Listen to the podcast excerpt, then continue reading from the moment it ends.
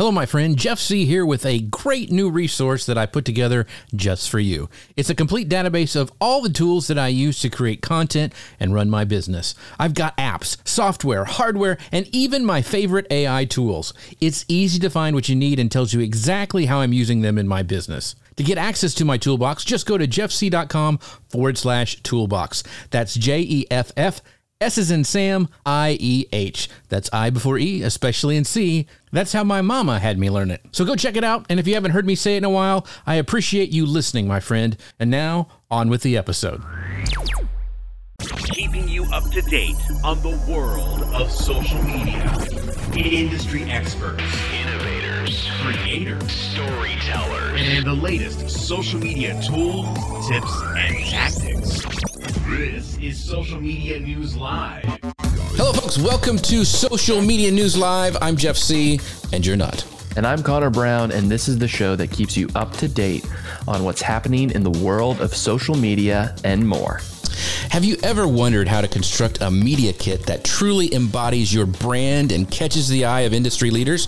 Maybe you're curious about the key components that elevate a media kit from functional to fantastic. Or maybe you're ready to learn how to express your distinct value to attract your dream collaborations. If those questions resonate with you, then you're in exactly where you need to be. Today, we are thrilled to feature Cassie Tucker, an expert in media kit design whose adept crafting has guided creators to the forefront of their niches. Now, Cassie's going to be divulging her journey, her expert insights, and the best tactics for creating a media kit that stands out. So sit back, clear schedule, clear your mind, and get ready for this week's episode of Social Media News Live. Cassie, how are you doing today? I am doing great. Super honored to be here today. So thank you. And I already saw Connor today. So we're getting a lot of Connor. Today. it's Connor all the time. That's right. Um, so it's right. It's Friday. Got to watch Connor. Uh, so if you don't know who T- uh, Cassie Tucker is, I'm so excited to introduce you. She combines her former Disney cast member experience with nearly a decade of marketing expertise to make magic for her clients. As a marketing consultant and through prior experience, Cassie has worked with national and local business business across businesses across the United States to create effective content strategies and make messaging optimizations that take a brand's digital presence to the next level and help businesses resonate with their target audience. Cassie, again, thank you so much. I'm so excited because I saw your uh, media kit presentation at Momentum. It was fabulous, and I'm, so excited to dig in a little bit deeper today. Thank you so much. I'm excited as well. It's a great topic and something I love, love sharing with others. Awesome. And something else that I love to share myself is our amazing sponsors, Ecamm.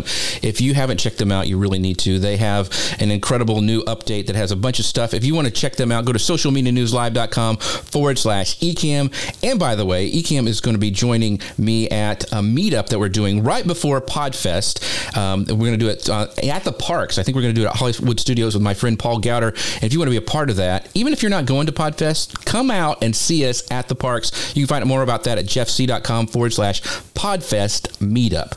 Alrighty, with that out of the way, let's go ahead and jump right into this. Um, Cassie, kind of explain, in your view, what makes an effective media kit?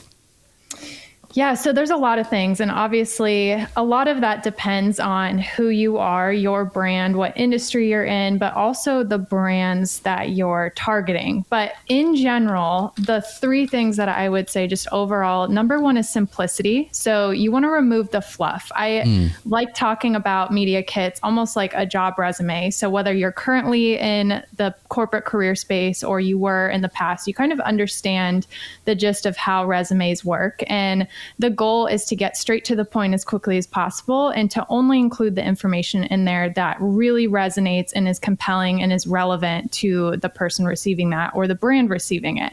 So, simplicity is number one. Uh, make sure the details you have in there matter and uh, they're necessary.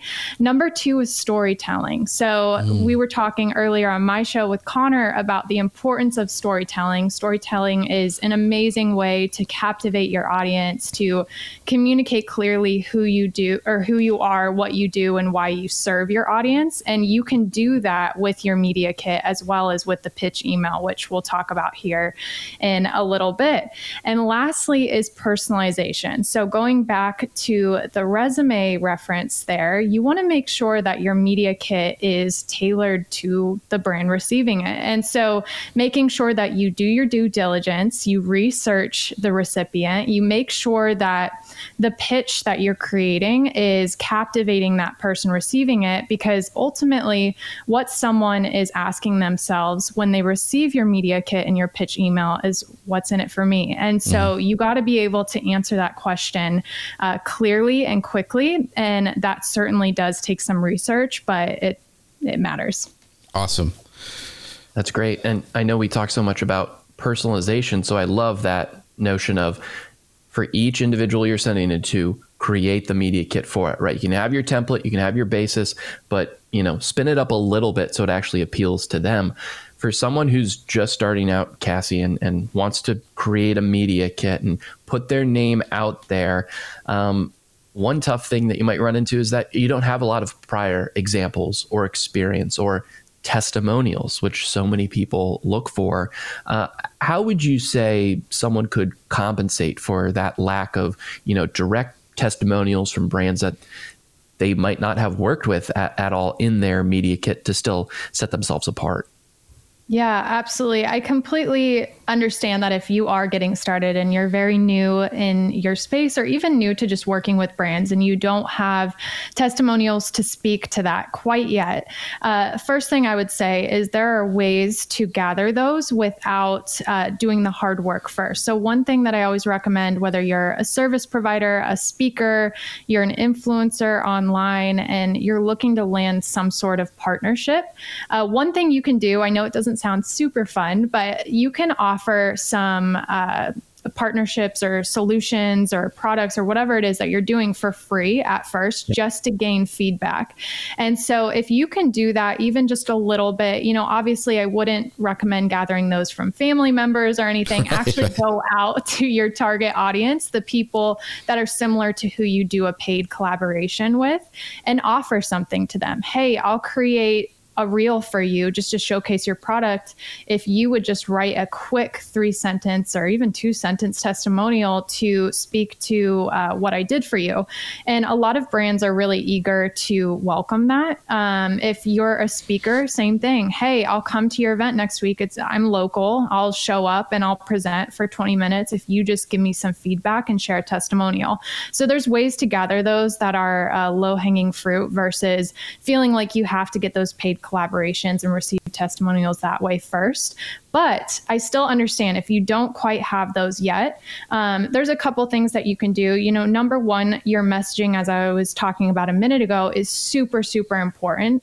So although you may not have advice or uh, points to where mm-hmm. someone is sharing why you, you can share why you. So yeah. making sure that again your story is compelling enough, it speaks to the target audience and the person receiving that. Uh, so that's going to be super compelling. There's other little things too that can speak to your expertise. So if you have any awards or accolades that you've received in the past, uh, press mentions, anything to where you've been featured somewhere, uh, and then also the biggest thing uh, that is a non-negotiable in my opinion, uh, no matter if you have testimonials or not, is content examples, especially if you are a content creator and that's what you're pitching to someone, showing that you have done work like that in the past and showing examples of the work that you provided to other brands, uh, whether it's for free or it's paid, that really gives the brand or the person receiving that uh, media kit a clear, clear example of what you can provide to them. Uh, same with speaking. If you have video or speaker reel, we say that in, in this space of just a compilation of a couple of the different virtual and in person speeches that you've given, really showing and speaking and, and having an example of that expertise that you're speaking to is going to be incredibly important for increasing your authority in that space.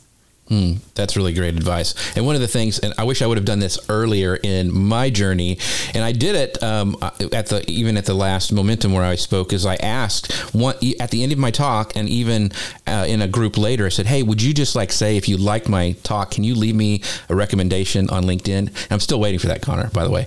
Um, but um, but it really did a great job because it gave me like four or five ones that are really fresh. It's my my latest talk, and I can use that in the media kit, like uh, you were saying. So I think one of the things we we tend not to do is forget to ask. Like even when you're doing a virtual maybe a virtual event where you're speaking there, uh, it's still ask the sponsors or the people who ask you to do it. If would you, hey, would you just go over to LinkedIn and like leave me a review? I, that, I really appreciate it. So, and most of the time they always will do that. So that's great advice, Cassie. Absolutely. Um, the question, uh, one of the questions I have is, you know, there's so many. It's it's so loud anymore online. You know, influencers, everybody is clamoring for something. So how can content creators differ, differentiate themselves and their their media kits from a landscape that is just so saturated. Like one of the things is testimonials that really are like we just talked about are very specific to you. But what are some other ways that you can set yourself apart in your media kit?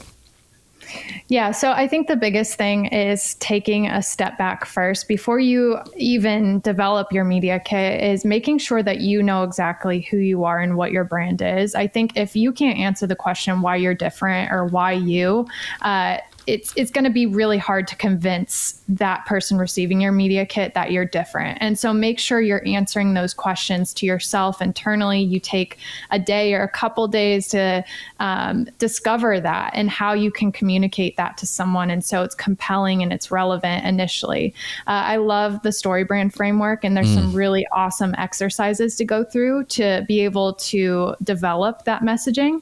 And so that's a tool that you can use online. It's free. There's a brand script that you fill out a couple of different questions and you can really get some clarity and also get feedback from other people. Ask them, is this compelling? Does this make sense? Is it clear? Is it concise?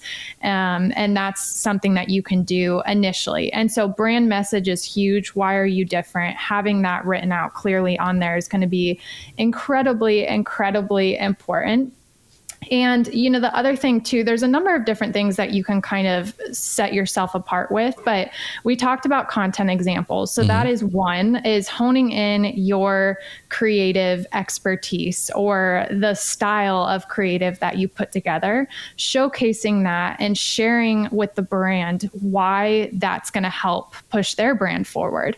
Uh, I think the other thing too that can set you apart, I always recommend to people, especially when they're getting started on pitching, is start with the brands that you use every day first. Mm. Because if you can speak to your own personal expertise versus going to a brand and saying, Hey, I saw you online for five seconds. You look cool. Let's work together. You can really tell that story and share why that brand has changed your life. Uh, that's one thing that always stands out to me on the agency receiving side for the brands I work with.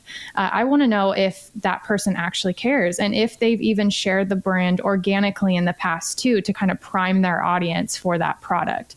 So those are just a couple things. And then personalization too is another one. When you're reaching out to someone, uh, making sure that your media kit's personalized as well as your pitch email, because we all know how many messages and emails we receive every day, especially thinking about LinkedIn. I mean, so many sales messages, and a lot of times you can tell it's just a copy and paste, and right. uh, the message that they sent shows that they didn't actually pay attention to what you personally do. And so just by making those small catering instances where you can kind of tweak your content for the group receiving it is really going to help you stand out as well. Yeah, that's awesome. One of the before we uh, go a little further, I want to just on that note about you starting out with brands you really love. That's how I was able, you know, when I started the show, is I had been using Ecamm for such a long time. I just said, "Hey, would you? Is this something we could work together on?" And they said yes. And so that was like, you know, people are like, "I can't find a brand deal." I think what you said, Cassie, is so spot on.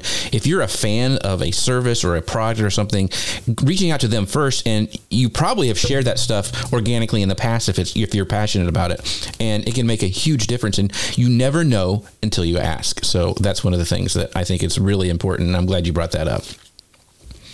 It's also why uh, Jeff reached out to Spanx recently. Yes, exactly. yes, gonna, the Jeff line. It's it's extra fabric. It's, it's like a tent. You could use it as a tent as well. So, yeah. So, So, Cassie, I think one thing is when we're want to reach out to brands, especially ones that we admire, we might suffer a little bit from imposter syndrome. Um, and maybe not being at the level that we perceive a brand that we admire might want to work with. So, do you have any advice or, or feedback for influencers or, or entrepreneurs that want to reach out to a brand but might be hesitant or concerned that their stats, their followers, their you know metrics aren't as high or as impressive enough uh, to share with brands? At, at least they think so. Yeah, absolutely. So I think the number one thing is, especially if you're a creator, if you can get as diversified with your portfolio as possible, that's obviously going to be super helpful because that's more that you can contribute to the brand, more that you can feature their products or their services uh, through your channels. So that's the biggest thing. Obviously, don't feel like you have to be everywhere all at once and do all the things. Obviously, make sure that those different platforms are relevant and it's where your audience is showing showing up and wants to find you on. Um, but I think that's the biggest thing is just diversifying and offering more. You know, a lot of times if we're podcasters or if we're uh, Instagram influencers, we think of only offering those single elements. But if you can offer and provide more to the to the brand, uh, that's obviously more value that they're receiving from you. So get creative on that front. I think the other thing too, there's so many opportunities out there for micro creators or micro mm. influencers, and th- right now the age of UGC, for example. So if you create content online, a lot of times now brands are paying uh, creators to just create assets that they can use on their own channels. It's not a, even necessarily them relying on you to drive a ton of traffic to their brand and promote the heck out of that product or service, uh, but it's more of a creative angle to it where you're offering up your content creation services to them for a price. So that's a really good way to get your feet wet and kind of start to dabble you know, in that space. Um, but I think the other thing too is thinking about what skills that you have that you could offer to the brand. So again, it might kind of be outside of the ordinary. Let's say maybe this brand wants to host more events locally in different communities. Maybe you're really organized and you're great at planning events, even though that's something that doesn't necessarily align with your external brand. Maybe that's something you could offer to them as an incentive to work together. And so I think initially get started that way. Um, and the other thing too is, you know, if you haven't done any paid collaborations per se quite yet, affiliate marketing is a really great place to start, whether it's for uh, social media creators or podcasters or email marketers. And so starting to build your statistics that way and show brands, hey, you know, I've driven this many conversions or this many clicks to this brand and it wasn't necessarily a paid collaboration, that still helps compel that brand to potentially pay you for a collaboration with them. And so there's a couple different ways to get started, but tap into your skills, tap into a range of diversified platforms that you're offering, and uh, ultimately, I think the other thing too is just offer a customized option to the brand. So talk with them, ask ask for their goals. What are they looking to achieve? Who are they looking to talk to with their brand? And you might be able to come up with something really unique to help uh, both sides. That's awesome. That's great advice. Uh, so we have a great question here um, from Facebook. I think this may be Katie. I'm not sure, but uh, it says Facebook user, but we'll just call her Katie. Um, she goes, "How critical and currently what are the channels a brand needs to focus on? Some of the brands we deal with shun away from certain platforms." That's a great question. Yeah. Oh man, that's the golden question of the age, right? So obviously there's, you know, again, Connor and I were talking about shiny object syndrome earlier mm-hmm. this morning. There's all of these different things coming out all the time and even all of these platforms are releasing new features and you know, I can remember a time for example where Instagram stories weren't a thing and then Instagram Reels weren't a thing and TikTok wasn't a thing. And so there's always a number of different things rolling out. Um, and so I think the biggest thing, number one, is just paying attention to those updates. If you are in the creative space or you're a speaker, you're a podcaster, you are a content creator, paying attention to the updates happening in the platforms or the spaces that you're in is going to be incredibly important because a lot of times brands are looking to step into those new spaces or those new areas of the spaces uh, very quickly.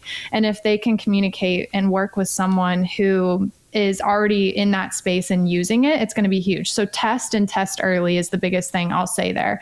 Um, it for me, it doesn't really nail down to specific platforms you absolutely have to be on right now. I think the biggest thing is knowing where your audience as a creator is hanging out. And so mm. making sure that you're fostering and you're cultivating those environments.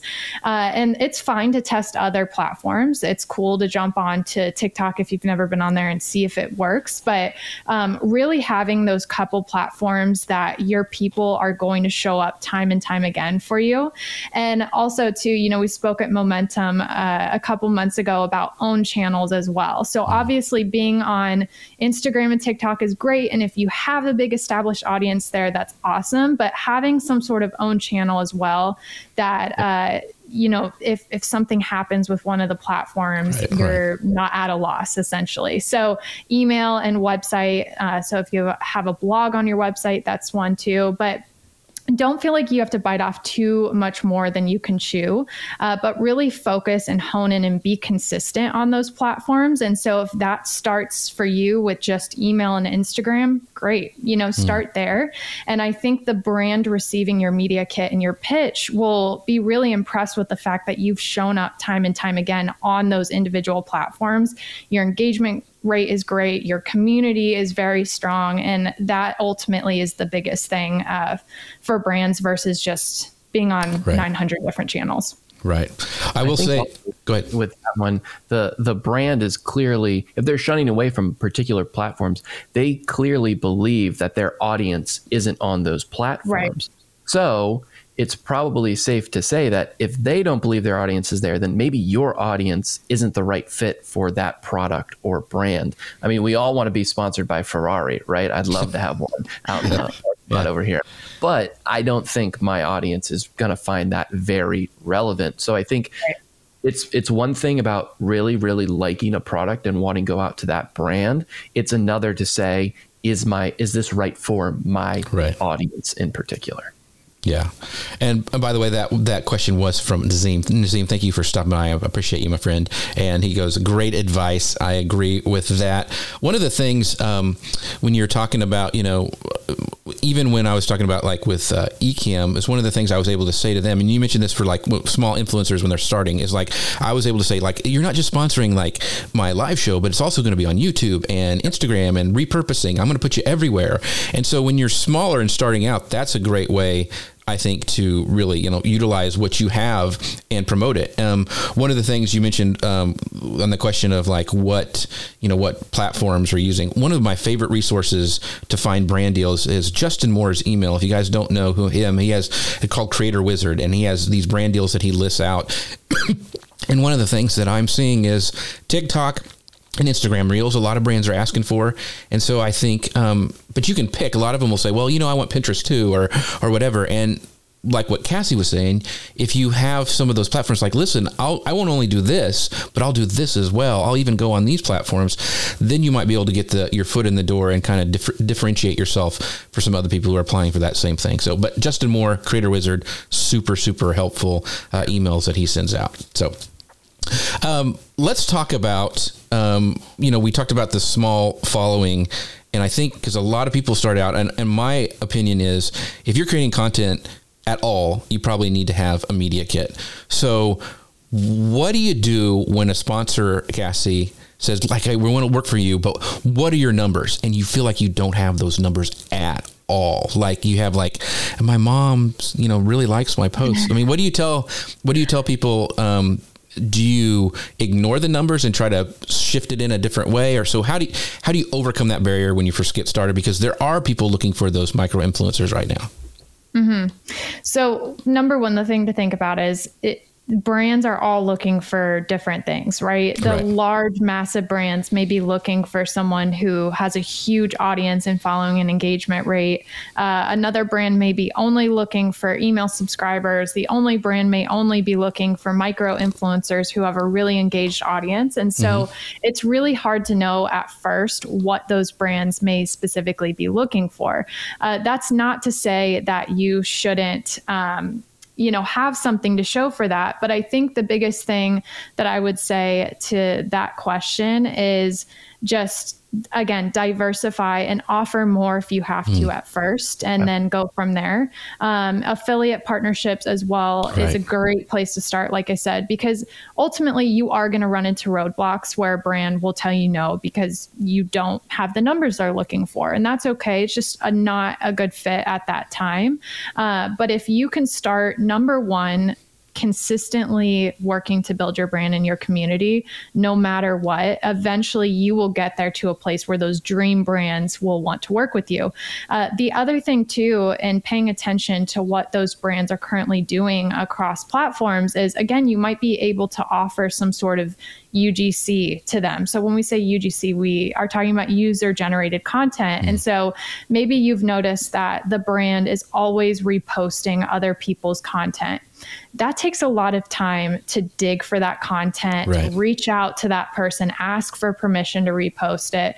And so if you could come up with some sort of collaboration where hey, Nike, I would love to take the three pairs of shoes I already own. They're currently on your website. You're promoting them and take photos in three different locations for you and offer them to you for this rate. Again, that's a really great place to start. And it kind of shows and works on your collaboration skills, your communication skills with, uh, with that team and you know again it, it's content to put on your right. media kit to show that you have worked with brands in the past um, i told this story at momentum but I have a podcast and we've been going at it for a while. And podcast sponsorships are tricky, right? There's a lot of brands looking for very high numbers in that mm-hmm. space. Uh, but what we have done over time is we have worked to build our community on a couple of very niche uh, platforms. So, one of them being LinkedIn. We have the podcast, of course, and we also have an email list.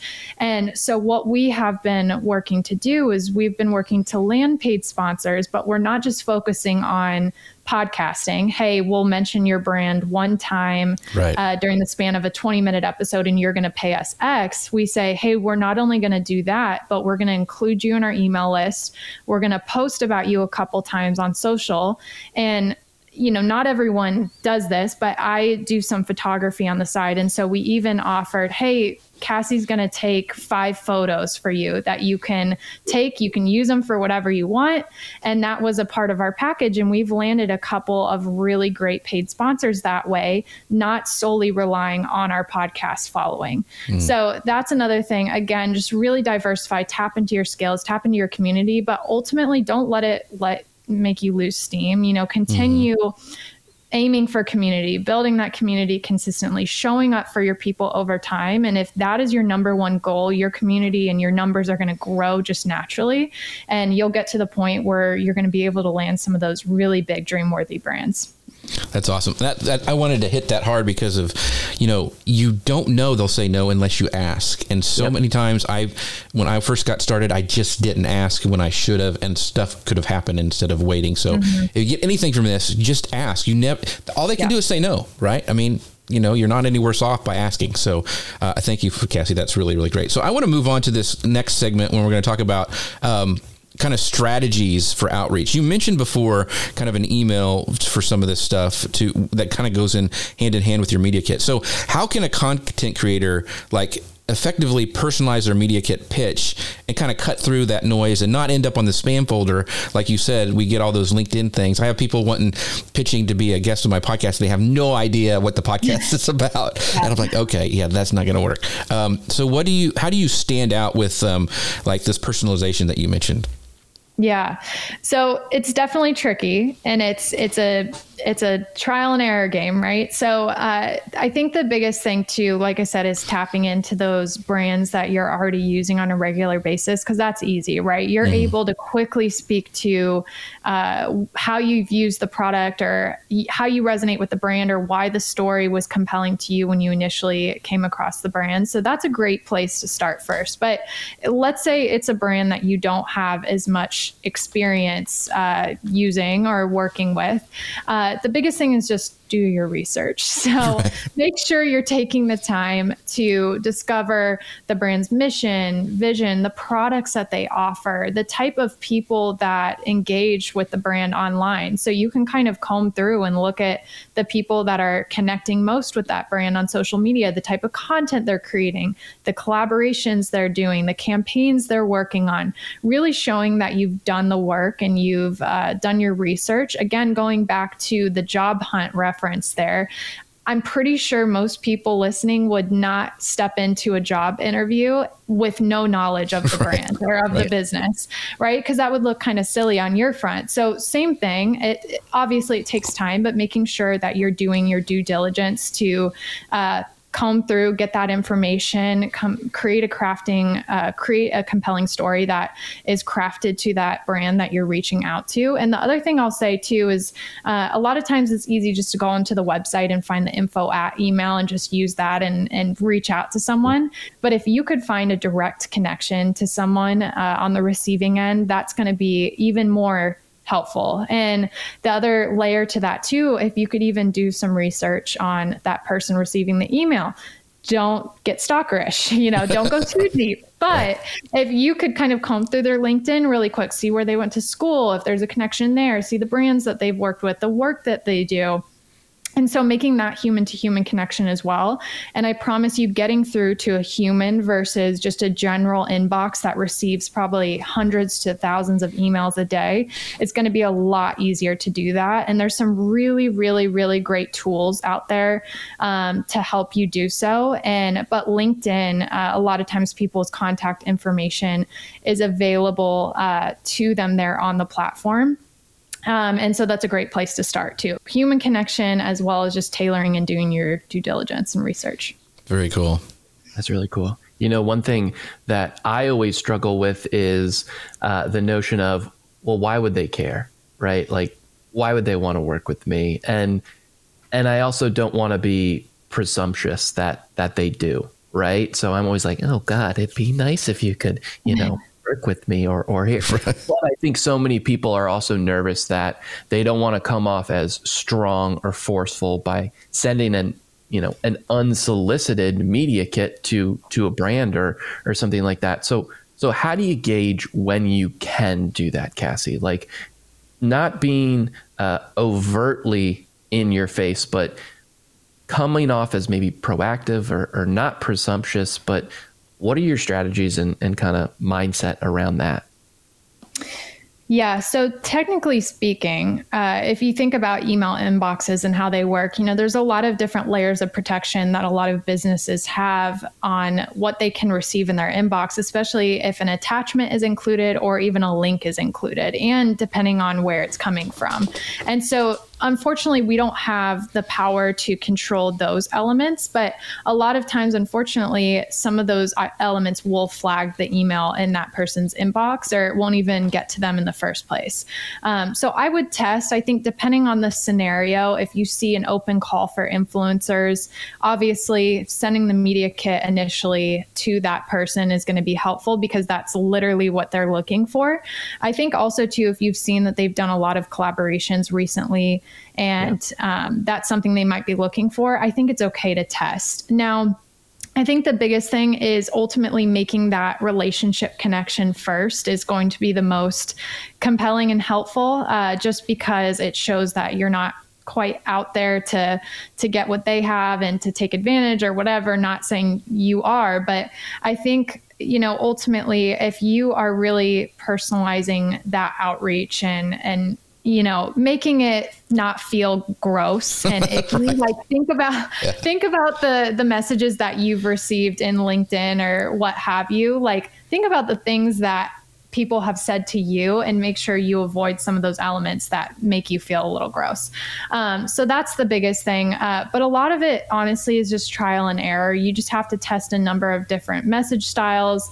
And I think, too, you know, you could do a discovery outreach email initially. If your goal eventually we keep talking about Nike but if your goal down the road is to work with Nike maybe making that one-to-one connection with someone on LinkedIn or reaching out to them and just saying hey really love what you're doing thanks for all the work that you're creating, the creative work that you're developing, and just making that first personal connection and over time fostering that relationship. Obviously, that's the long game, but relationships ultimately here are key. And I could tell you, I wish I could tell you that uh, just cold pitches all day long is going to land you a million different opportunities. It can, but ultimately, the end of the game is just relationships are so important.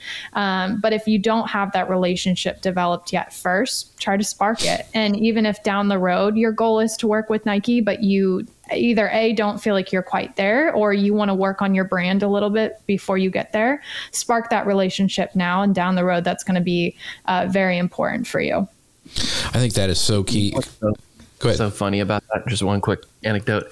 So on LinkedIn, I go by R Connor Brown because mm-hmm. I go by my middle name, but for you know the government wants me to use my first name for everything. Mm-hmm. So anytime I get a LinkedIn message and it says, "Hi there, R Connor," I'm like, no one would ever actually call me this, right? Right. No, you can't just look at that and be like, well, he clearly wants to go by this. No, mm-hmm. it's a brand sort of thing. So I know, oh, they didn't take any time or it's automated and it's just scraping off my profile.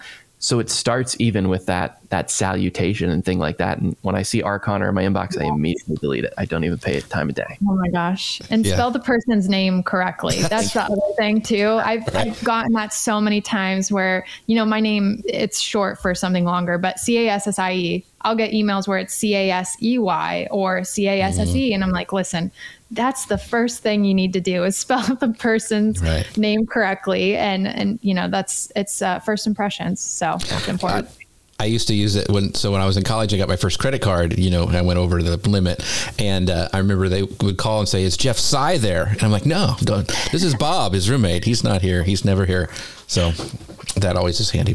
Credit um, card great. Good fun yeah. So we've got another one of our of uh, momentum attendees. Uh, Kira says, "I love the idea of diversifying what you offer to sponsors beyond a mention in a video or podcast. So creative, love it. Yeah, that is great advice. In fact, it reminds me of like what you said earlier, uh, Cassie, is that you know it takes it takes time. You can't just like, hey, buy my stuff or hey sponsor me um, and one of the things I, keep going back to Ecamm because they have such a great community but one of their employees doc rock who's you know he runs a lot of their stuff over there he started just inside the community helping other people like with his comments and hey if this doesn't work you should try this and this and Ecamm noticed and eventually hired him and now he's on staff and so your your idea of like starting small and then working with those brands going going along the way, I think is, is really really key. Is there any other things that you would suggest for like if you have a dream brand? You know, Connor wants a Ferrari in his driveway,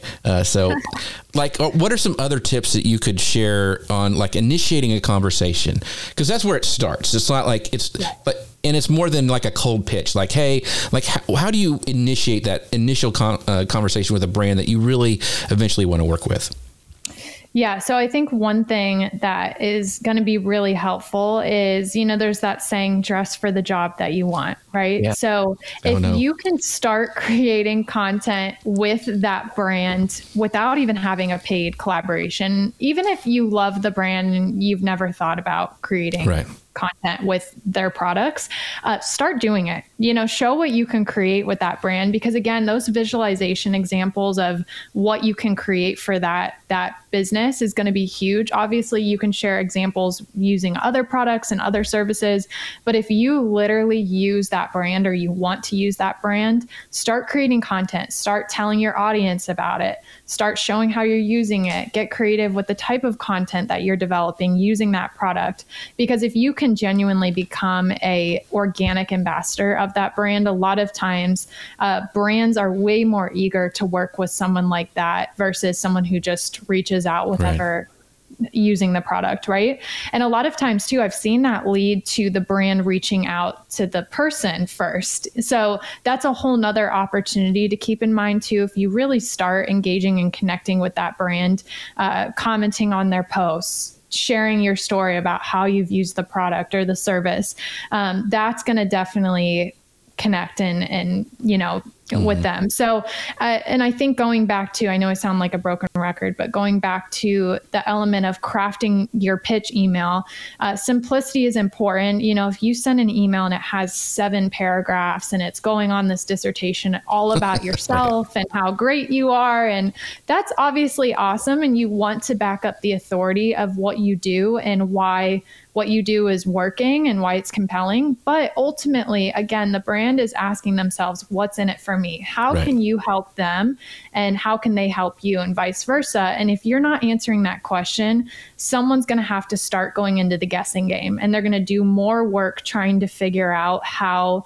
Uh, how you're going to fit into the bigger picture for them. And so if you can go ahead and initially just answer that question and answer it very quickly in the email, uh, that's going to be huge. Um, the other thing too is email subject lines are obviously really important too. You know, um, if you think about your email activity in your own inbox, thinking about the different uh, subject lines that capture your attention. One thing that's worked for me well in the past is including the person's first name that is receiving your email in the subject line. So, um, you know, obviously not making it sound spammy, but right, right. Uh, working that in that way is another really good thing. Um, and so there's a different, there's a few different things that you can try, but ultimately the thing I always tell people is just test, test, test, send out a bunch of emails, see what's clicking, see what's working. Um, but ultimately focus on that subset of, of brands that you're already utilizing in your day to day, including that story into your outreach is going to be a great place to start. And then you can kind of go from there. So, real quick follow up on that. I want to just come a little bit on the format of the email because I think what you said is really, really key. Is offering, telling the brands what you are going to offer because it's about them. They don't really care like how great you are and you've been on all these shows or whatever. They want to know what you can offer the brand. So, would you put what you offer like in bullet points at the very, very top? How do you usually format that email? Yeah, so I think the biggest thing is you want it to be as organic feeling as possible. So again, thinking about those emails that you receive that are mm-hmm. super cringy, like trying to stray away from that. Um, digestibility is important, right? right? So obviously not including 900 paragraphs is one tip I always give people, but the other thing too if you want to break it down either into sections with headlines or in bullet points to your point Jeff, that's a really good way to get your point across super quickly because if you think about it whether you're a speaker pitching to event planners or you're a creator pitching to most of the time marketing teams or influencer managers, people's times are tight. They don't have a lot of extra time on their hands to go back and forth with someone. And so if you can kind of again create that email in a short, concise, compelling way as quickly as possible and even offering to them, "Hey, if you're interested, I have more details in my media kit. Maybe in your initial email you have a snapshot of some of your compelling stats or some of the past work that you've done or even the content you've created already for that brand." Uh, that's going to be really helpful, but short is key and bullet points are always usually my go-to and so that's a good way to start. But again test you know try a couple mm-hmm. different formats. Maybe it's uh, headlines with two short sentences underneath and you have a couple of those you know whatever you feel like makes sense and whatever's getting some sort of uh, reaction or response and then you can kind of go from there. Awesome that's awesome. I know Jeff and I were both Amazon influencers, so we get a lot of emails from right. brands wanting us to review stuff, and they are some crazy emails. Like, right. And that's I'm, sure. I'm not looking at the the the product that you're even talking mm. about. If this email is not making any mm-hmm. sense at all. Yeah. Um, you know, you you've crafted your your media kit, right? You've got your what you think is your perfect email.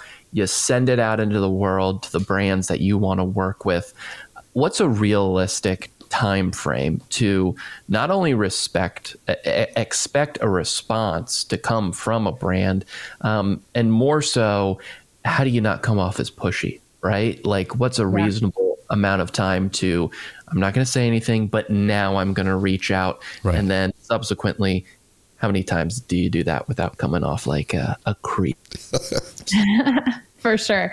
Well, first of all, I do not recommend sending emails, especially on the weekends. Like don't don't do that because your email is going to get buried. It's not going to get looked at at least until Monday. And Monday mornings are usually a big flooding of the inbox too. And so um, try to avoid two Thursdays and Fridays. I don't love sending out pitch emails either. I try to stick with Mondays or Tuesdays, just at the top of the week, uh, maybe early in the day, so it hits their inbox first thing. Um, and so that's kind of the aim. Again, test and just kind of see what what makes the most sense. But in terms of a turnaround time, I wish I could guarantee if and when a brand would respond and when they'll respond. It's hard to say, but in my experience, honestly, a couple days um, is usually what I've seen um, because sometimes brands will take the time to look at it, share it with their team, maybe look at it again, let it sit in their inbox. Uh, so I'll typically not respond or not follow back up until five to seven days after I send that initial email. To your point, Connor, you don't want to sound pushy. Again, I've had yeah. people in my LinkedIn inbox where it's every day and they're they're literally saying to me, "All right, day three of following up, day four," and I'm like, right. "Listen, that's." Not helping. I, I don't yeah. quite feel bad for that. so, um, so that's one thing. Obviously, you don't want to be just all over the place with that. So um, I would give it a few days. If you don't hear five to seven days, maybe stick with seven. Follow back up. Be super kind and concise in your follow up. Uh, a lot of times for me, it's the follow up email that gets a response. Yeah. Uh, I do get responses in my first initial email, but sometimes if you just bump that email back up to the top of someone's inbox, that's what's helpful because again, we don't know how many emails these people are receiving on their end. And so a lot of times it's just a matter of of right place, right time, getting it to the top of their inbox when they're in there, and that's when they see it. So follow up is fine. I'll typically do two, maybe three follow ups, and then I'll kind of end it there because it honestly, by the third email, if someone hasn't responded, unfortunately, it might be time to move on. Right. Um, but two emails is more than okay, and I just give it, you know, a few business days until you circle back up.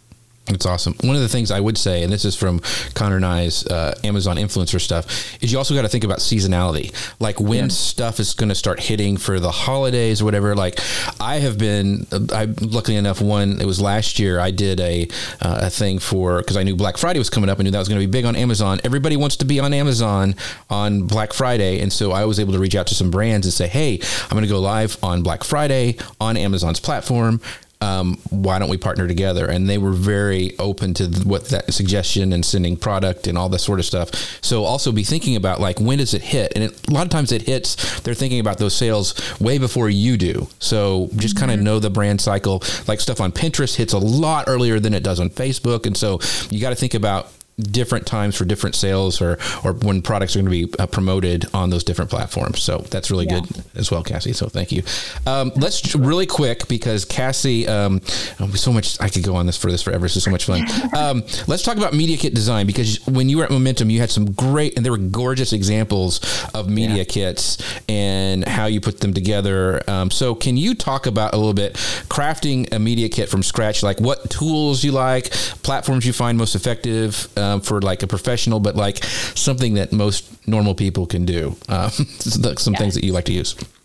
Absolutely. Well, thank you for that, first of all. Uh, my favorite tool really is Canva. I love mm-hmm. Canva. And so that's an example that I gave you all at Momentum was using that platform. A lot of times you can use Canva for free. I personally love the pro version. I think yeah. it's $12 a month or something like that. And the amount of things you can do on the platform is endless. And so for me, that's one of my must have tools. I will not get rid of that platform for anything. Right. If you're a little bit more design savvy and you have used the Adobe products in the past. Uh, Adobe Illustrator is another one of my favorite ones. If I have something that's a little bit more nitty gritty or print, uh, I will always go to Adobe. I don't love Canva for print products mm-hmm. yet. Mm-hmm. I'm sure they're going to be working on that. But if you need to print anything, even though this is kind of unrelated, go to Adobe. Um, but having Adobe skills in general is really important. So those right. are the two platforms I will typically start with. But in terms of design tips,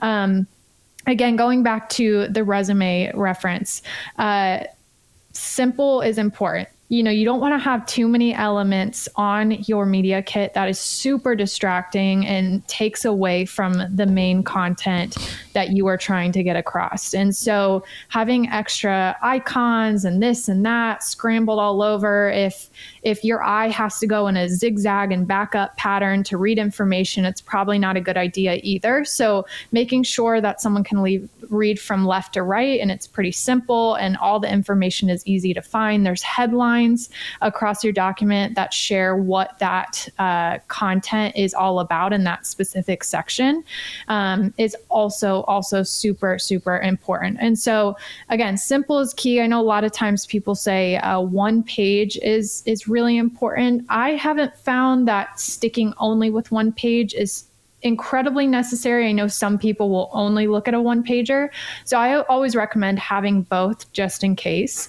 Um, and so I, I would still keep it within a couple pages. So try not to exceed probably two or three pages. I wouldn't go too much farther past that. Now, if you do have a lot of different offerings, you have a blog, you have social, you have a podcast, etc., uh, it's probably going to go longer. But you can also, when you're going to send that pitch to someone, you can maybe tweak or cut out some sections of your media kit depending on who you're talking to. So those are the biggest things. And then lastly, which I shared at Momentum as well, is making sure that the branding of your media kit is into your business brand. So if your brand, you use blue and white and yellow, for example, uh, don't use pink and green in your media kit. So making sure everything ties together is incredibly important because you want to create that consistency and you'll start to become known for this brand aesthetic or style. You know, have your logo on there, create that connection and that recognition with your brand. Um, so those are just a few quick little design tips there. Those are awesome. Yeah, those yeah. are great. Those are awesome. I know you mentioned, you know, the importance of keeping it, you know, not too too long and keeping it consistent and not a whole lot of or, or icons or craziness. But Cassie, are there any other like common design mistakes that you've seen that just are a no go when assembling a media kit? Yeah, I think that's the biggest thing. Distraction is is one. Um, you know, photos are good because, again, people are usually pretty visual. Um, and then ultimately, besides that, I think just having information that's irrelevant. I know this kind of goes beyond design per se, but including too much information in your design that is not necessary is also going to be uh, really distracting. Um, I think the other thing, too, you know, because seeing smiling faces and the connection with an audience visibly is is really huge a lot of times to brands and showing how you resonate and you've built this community. So if you have photos of you connecting with people in person or whatever, speaking if you're a speaker podcasting, um, showing that is huge. But I think the biggest thing ultimately is examples of your work. You can include maybe collages or what have you in the media kit itself. So it, it creates that connection, gets someone to click on your website or uh, your social media channels. But um, the more examples and answering the question why, and I think also having a purpose for each element that you include in your media kit. So as you're going through and editing or even preparing that media kit to send off to someone, ask yourself, why is this square in my design? Why is this photo in my design? Why is this headline in my design? Does it make sense? Is it telling a story all the way throughout? Um, those are ultimately the biggest things that I like to ask myself just before that goes off and uh, goes out to someone. Awesome. So, um, one of the questions that I, I was thinking about because hopefully we are continuing to grow and continue, you know, in our in our growth and have more numbers and all that stuff. So how often do we need to update this media kit?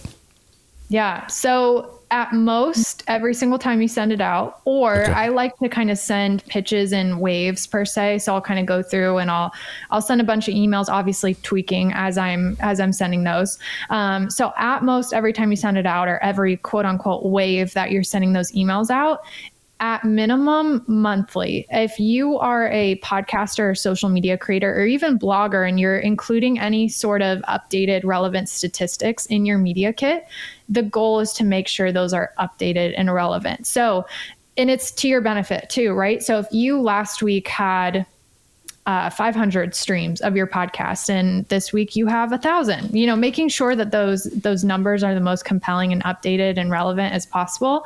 Um, and those metrics change over time. And same with your audience demographics. I know we didn't talk a whole lot about audience demo but making sure that the people that are following you and uh, engaging with your content that they're um, included in that media kit as well. So making sure that the locations, the ages, uh, the genders are all up to date as well. Uh, because the biggest thing too is you want to make sure that the results and the ROI of your campaign is going to be reflective of your updated data. So number one is don't fluff your numbers. I wouldn't do that. Um, and also just make sure they're updated and they're timely uh, because it's going to help you ultimately down the road. Awesome.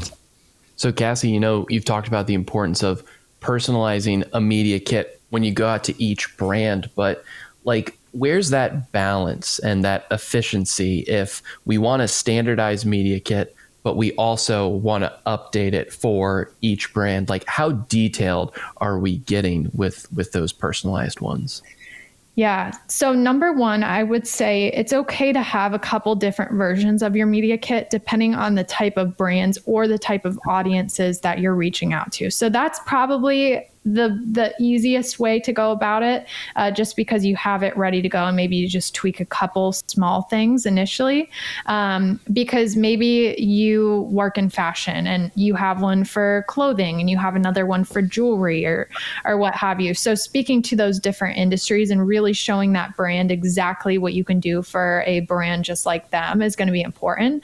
The other thing i would say too um, besides your stats being updated the content examples are really the only other big thing that should be changing on a semi regular basis. Because if you're changing your story every time you send to a new brand, there's probably something wrong with your brand message, and it may be time to kind of tweak and optimize that. Because ultimately, the people and the brands working with you, there should be some sort of synergy between their audience and yours. There should be a connection. Uh, your audience should resonate with them, and vice versa. There should be some sort of synergy there. So ultimately, ultimately, the idea is not to completely overhaul your media kit every time you send it out because there should be some sort of fluidity between the brands that you're reaching out to. Um, but having a couple different examples or even having pages that can be cut out depending on who you're speaking to is going to be important. You can also maybe break your pitches down uh, by segments. So maybe mm. you have a group of the clothing brands that you're reaching out to. And then maybe you have jewelry. So maybe Wednesday I say, okay, today I'm going to only reach out to clothing uh, brands and I have a media kit that's kind of tailored to that group. Or maybe next week I'm only going to do speaking engagement pitches and I have uh, educational groups that I'm reaching out to. And so I have my media kit that's kind of tailored to that group. Um, so that's the biggest thing I would say is just have a couple different versions, but try not to change your message a whole lot. Just make sure that you do have examples of your work and also the data is as updated as possible too. That is awesome. That is awesome. So, um, we have my friend Mia Voss saying, This is a great conversation. Loving all this info. Unfortunately, we have run out of time once again. this needs to be like a day long show, I think, sometimes. It's just amazing. Uh, Cassie, thank you so much for all your great information and everything that you've taught and shared with us today. I want to give you plenty of time to let people know where they can find you, what you've got going on, uh, anything you'd like to tell people where they can find more about Cassie Tucker.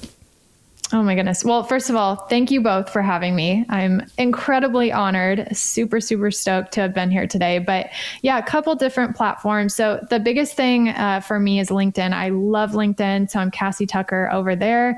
Uh, my podcast is Marketing Happy Hour. That's marketinghappyhr.com to find all things that. And besides that, yeah, I think that's pretty much it. Those are the two main places that awesome. I'm at, but LinkedIn and the podcast are, are big. Yeah, and, thank you. Connor is going to be on your show not very long ago, and I know Lou and I were just on not t- uh, too uh, long ago either. So make sure you guys check out those episodes. Comment on them, like let it, give them a, a rating and review, and, and leave some uh, comments on there. That always helps podcasters out. Connor Brown, where can people find the amazing Connor Brown? You can find the amazing Connor Brown at wdwopinion.com and across social media at WDW Opinion for all your Disney travel planning needs. Awesome. Thank you guys so much for this show. It was so much fun. Uh, thank you, Dustin, Kira, Mia, T- uh, Tacey, everybody who joined us today, and those people who are watching the replay. We appreciate you. We wouldn't be able to do this show without you. And with that, we'll see you guys next time. Bye, everybody. Social Media News Live.